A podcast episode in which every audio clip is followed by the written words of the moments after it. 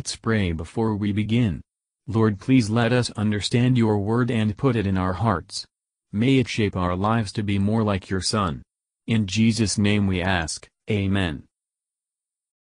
Chapter 3 And Solomon made affinity with Pharaoh king of Egypt, and took Pharaoh's daughter, and brought her into the city of David, until he had made an end of building his own house, and the house of the Lord, and the wall of Jerusalem round about.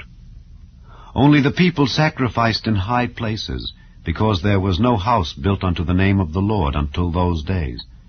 And Solomon loved the Lord, walking in the statutes of David his father.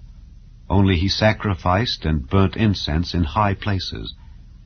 And the king went to Gibeon to sacrifice there, for that was the great high place. A thousand burnt offerings did Solomon offer upon that altar. In Gibeon the Lord appeared to Solomon in a dream by night, and God said, Ask what I shall give thee. And Solomon said, Thou hast showed unto thy servant David my father great mercy, according as he walked before thee in truth and in righteousness and in uprightness of heart with thee. And thou hast kept for him this great kindness, that thou hast given him a son to sit on his throne as it is this day.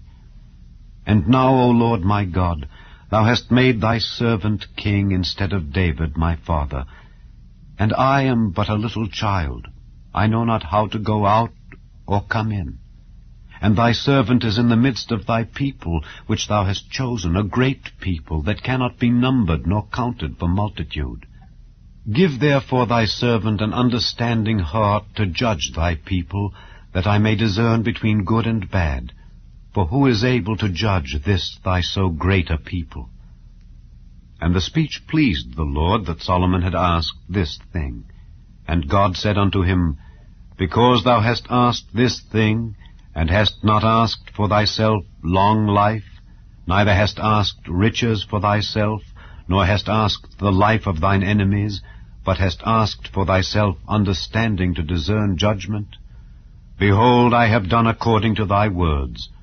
Lo, I have given thee a wise and an understanding heart, so that there was none like thee before thee, neither after thee shall any arise like unto thee. And I have also given thee that which thou hast not asked, both riches and honor, so that there shall not be any among the kings like unto thee all thy days. And if thou wilt walk in my ways to keep my statutes and my commandments, as thy father David did walk, then I will lengthen thy days. And Solomon awoke, and behold, it was a dream. And he came to Jerusalem, and stood before the ark of the covenant of the Lord, and offered up burnt offerings, and offered peace offerings, and made a feast to all his servants. Then came there two women that were harlots unto the king, and stood before him. And the one woman said, O my lord, I and this woman dwell in one house, and I was delivered of a child with her in the house. And it came to pass the third day after that I was delivered, that this woman was delivered also. And we were together. There was no stranger with us in the house, save we two in the house. And this woman's child died in the night, because she overlaid it. And she arose at midnight, and took my son from beside me, while thine handmaid slept, and laid it in her bosom, and laid her dead child in my bosom. And when I rose in the morning to give my child suck, behold, it was dead. But when I had considered it in the morning, behold, it was not my son which I did bear. And the other woman said, Nay, but the living is my son, and the dead is thy son. And this said, No, but the dead is thy son, and the living is my son. Thus they spake before the king. Then said the king, The one saith, This is my son that liveth, and thy son is the dead. And the other saith, Nay, but thy son is the dead, and my son is the living. And the king said, Bring me a sword. And they brought a sword before the king. And the king said, Divide the living child in two, and give half to the one and half to the other. Then spake the woman whose the living child was unto the king, for her bowels yearned upon her son. And she said, O my lord, give her the living child, and in no wise slay it. But the other said, Let it be neither mine nor thine, but divide it. Then the king answered and said, Give her the living child, and in no wise slay it. She is the mother thereof.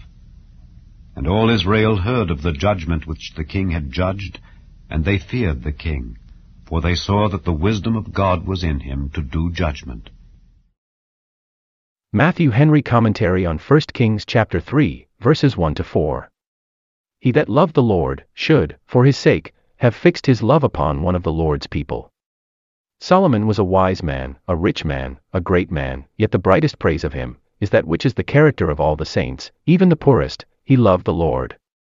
Where God sows plentifully, he expects to reap accordingly, and those that truly love God and his worship, will not grudge the expenses of their religion.